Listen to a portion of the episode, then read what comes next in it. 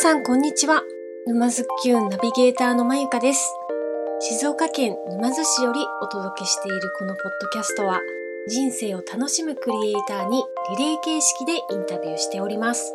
今週は久々に通常のリレー形式インタビューに戻ってきました。今回は前回の沼津市内浦地区にてゲストハウスノラ、そして関野を運営する今井風太さんからのご紹介で中田辰巳さんをインタビュー。着物のリメイクや自転車遊び、さらには綿の栽培までされている辰巳さん。さて、一体どんなお話になるのでしょうか？早速どうぞ。今日は、えー、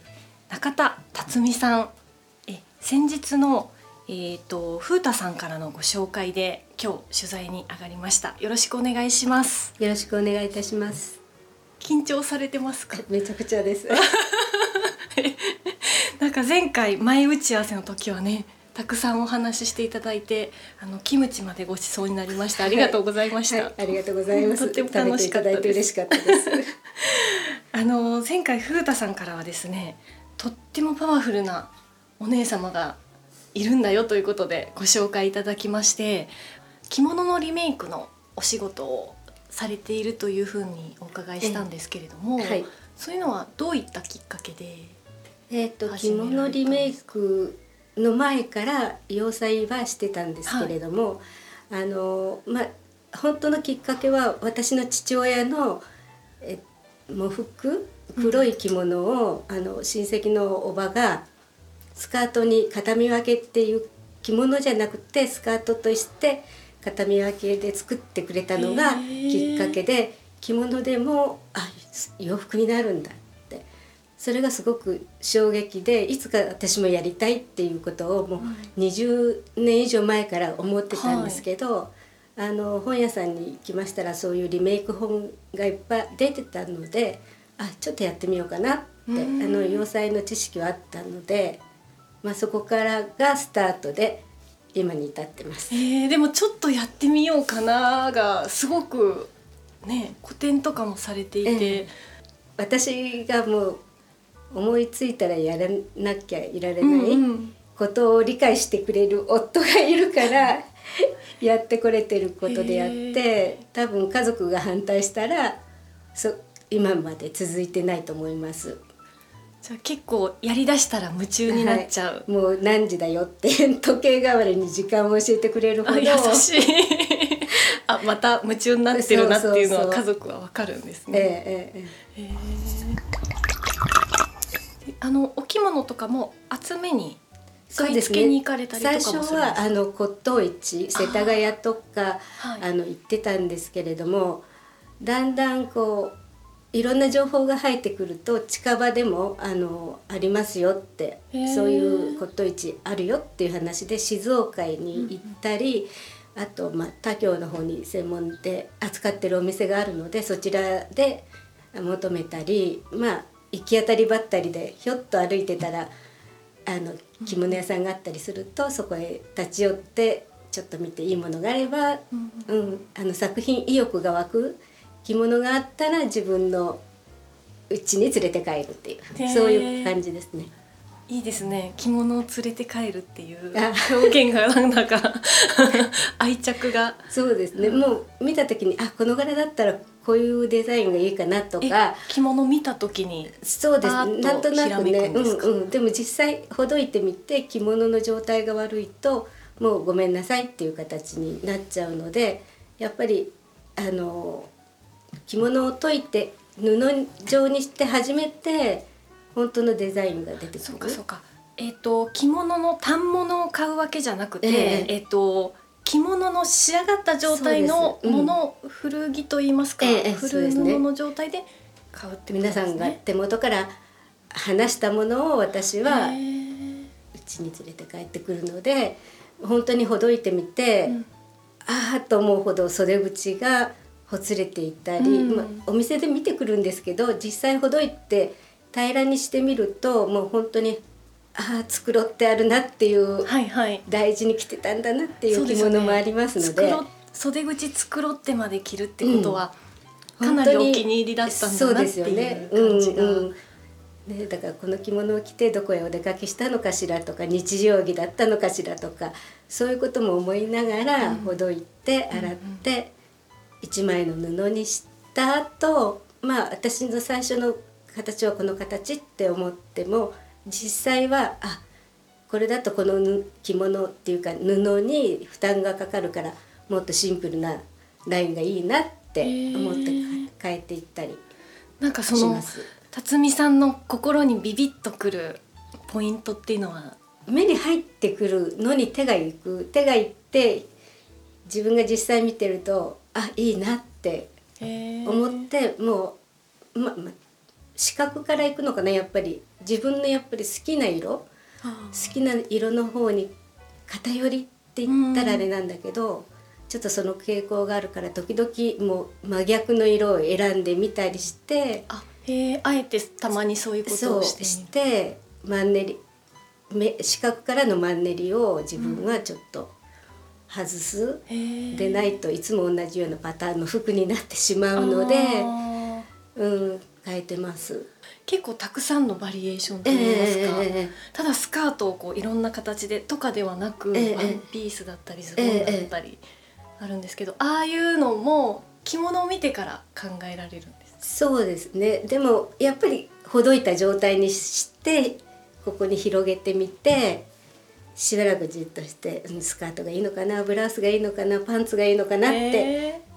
それからもう最終的にもうパンツと思ったらもう一直線パンツですね。うん、なんかいいですね。着物もなんか生き返るというか。そう意外とモダンな柄、これが着物だったのというような柄があったり、うん、リバティみたいなちっちゃな柄だけど、いやこれリバティってアップして写すと、まさしく日本の柄じゃなくて本当に小花でリバティだなって思思っちゃうよねってお客さんと、はいはい、そんな話で盛り上がったりすることもあります。じゃあ今改めて見ると、うん、ね、結構こうモダンというか、うん、そう、ね、やっぱりこう職人さんが個性的な模様柄生かしていきたいっていうその思いで2つとない柄を皆さん昔の人はこう頑張って制作されてたのかなって思いますね。たくさん着物見ててあ同じものってめったにないです。たまに裏地であ裏地でそういえばこれよくあるパターンだなパターンの,、あの絵だなっていうのはあるんですけど表の生地で同じ柄って今のところ見たことないですね。あそうなんですね、うん、へえそういうもんなんだ。なんか私とか既製品にこう慣れすぎちゃってるんで、えー、量産はしてるんでしょうけれども、うん、行くところがそういうことですね。すごく、うん、あの広範囲で今と違って、うん、で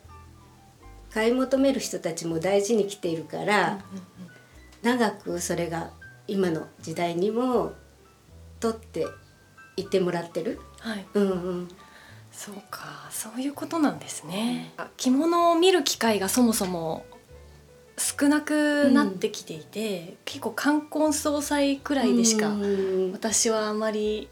いや皆さんそう私の年代の人でも皆さんそうですもんね、うん、やっぱりあの着物に袖を通すって意味合いがちょっと清掃に近い着物着方になってしまうのでそこら辺で皆さんこううん、ちょっと躊躇される、うん、昔うちの母親なんか朝起きるともう着物着てて、うん、夜は寝巻きあの着も浴衣みたいな着物を着て寝てって一日中着物なんですよね、うん、おばあちゃんもそうだったけど。もうちょっと考えられない。だからもうそのことをそういう風景を見てるけ、うん、生活を見てたから、まあ身近ではあったけれども自分自身もあまり着る機会はなかったので。あのお嫁に来る時にいろいろ着物をね親は仕立てて持たせてくれるけれども、はい、結局その時は自分の年齢も若いから大きな柄で明るい色を持たせてくれる。でもだんだん着ようかなと思うとその柄がやたら派手すぎて着れなくなってしまって。そうそれで皆さん結局おあのタンスの中にはい。大事だからってしまい込んでしまうのでそれをタンスから出してきて今度は普段着。うん。せっかく出てきたんだから普段着として着てもらいたいなと思って一応あの着物地の普段着っていう念頭で作っています。あーなるほど、じゃあ着物をまたドレスにするとか、うんうん作ろうって綺麗な着物としてリメイクするではなくて、うん普段着として、着てもらいたいなって。でないとまたタンスの中にししまってねね生えてしまうのでちょっとカジュアルっぽい洋服が多いと思います。だからああいうこう着やすいというかパッと一枚で着れるっていう感じがしたんですよね。あありがとうございます。他の人が着てないから、うん、うん、そこがやっぱり着物のいいところかなって。そうですよね。うん絶対被らないと言ったら変な言い方ですけど。ね、あのシシルク絹なので軽いし、暖かいしって、はいはい。光沢もあるしとてもおしゃれなんだけどそれを普段着で着てる方がもっとおしゃれですよね。うん想像するとね。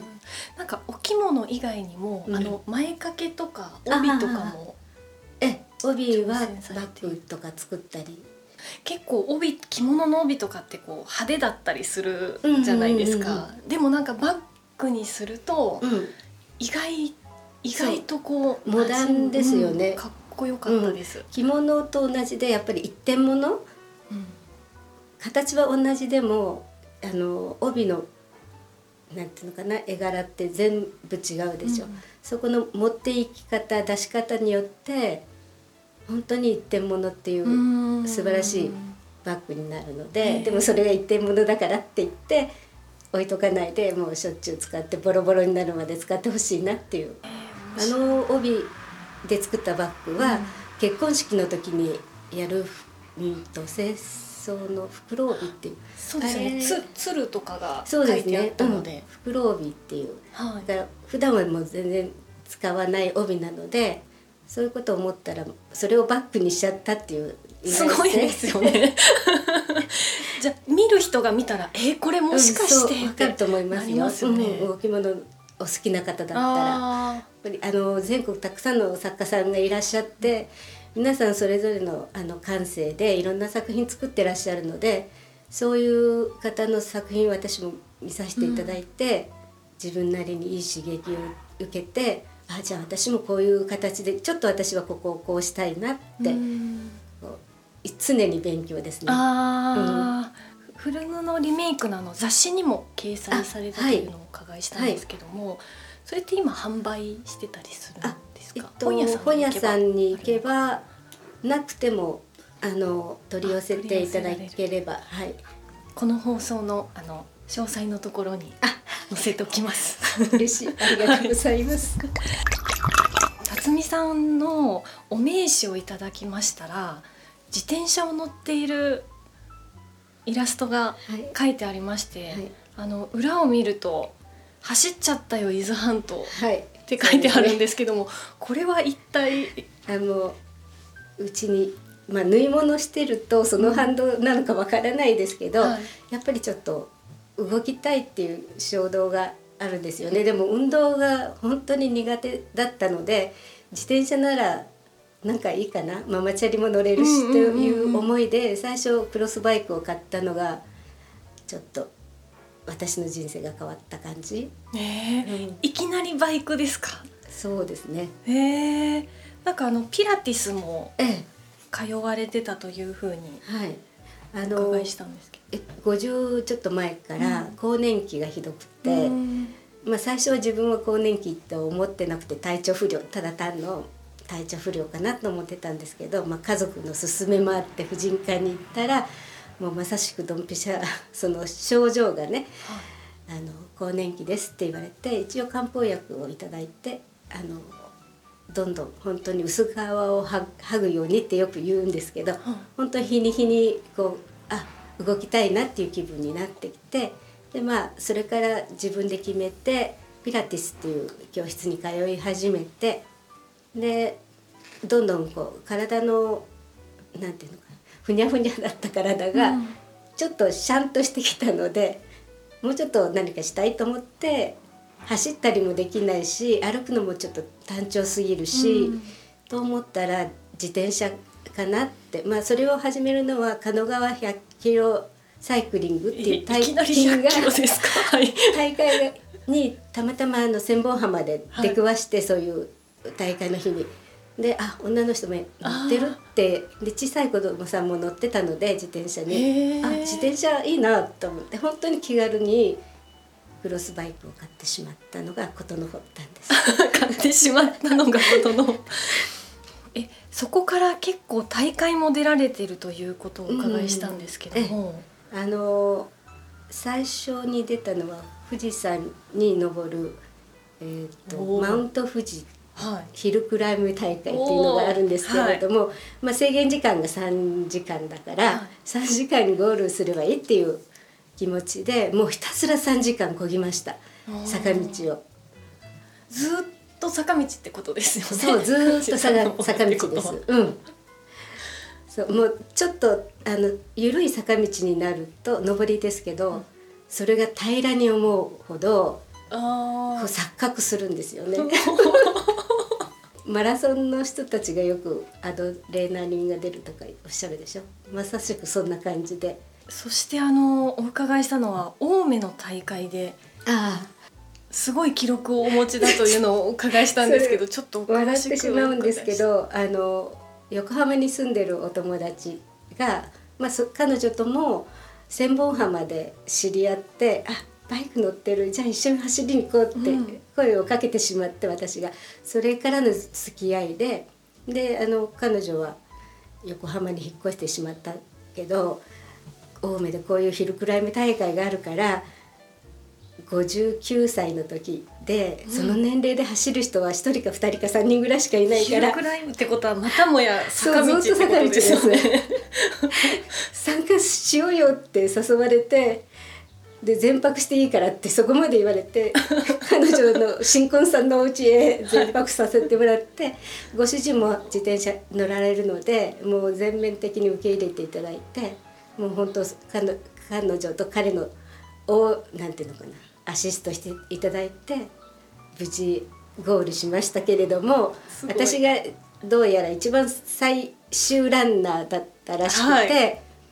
でゴールした時にあの他の見てた人が「今年は1時間切れたね」って言われてどうも去年前までは一番最後の人が1時間ちょっとのタイムだったらしいんですけど、はい。私が58分か59分か本当にあや1分か2分の差なんですよ。ですで「あ1時間切れたね」って遠くの方で言っていただいてあなんか優しいなこの人たちって、一番最後にゴールしてもう私がゴールしないと皆さん下山っていうか下れないのでそれを待っててくださったそのあ悪いなと思いながらゴールして晴れ晴れとしてるところに「あ今年は」ってそういう言葉を聞いて、うん、ものすごく嬉しくて、うん、でゴールで待っていたお友達も「やったね!」って言ってうんすごいなんかまた私も一皮むけたなっていう本当ですよね。うん思っちゃったりして、うんそしたらまあ最終的に50代で走ったのは私一人だったので一番最下位なんだけど1位50代あすごい。